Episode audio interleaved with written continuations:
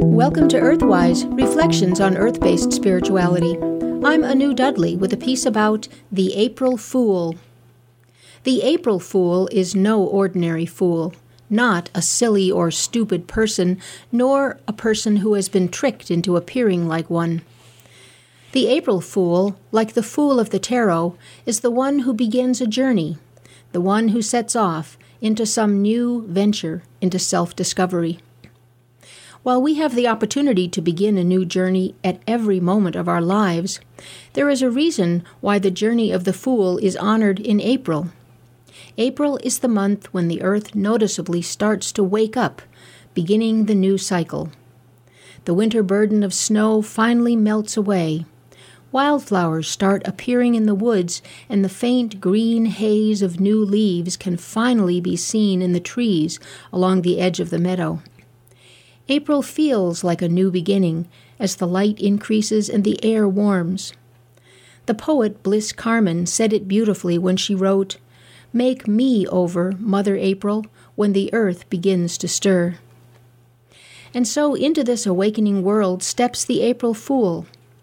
The Fool surveys the road ahead, but proceeds along the path without thought, for she is compelled solely by awareness the sounds that reach her ears, the sights that meet her eyes, the smells discovered by her nose, the sensations felt by her skin, the very texture of the earth experienced by the soles of her feet, all demand her attention, as though she were stepping into a world for the very first time. The fundamental nature of the fool is instinctual, not intellectual. The April Fool is willing to step into unknown territory without fear or forethought, trusting that her instinct will guide her and keep her safe. Modern humans do not value instinct or intuition very much. we believe we have evolved beyond the animalness of instinct to the so called higher plane of reason and the mind. But reason and the mind are mostly useful when dealing with constructs of reason and the mind. In the much larger multidimensional realm of energy, time and space, and interconnectedness, it is the awareness gained through intuition, instincts, and emotions that are more reliable guides. That is why the Fool of the Tarot steps forth carrying a small bundle on the end of a stick, accompanied by a little dog. The bundle represents her mind, thoughts, expectations, and memories. While these are all parts of the Fool, they do not guide her.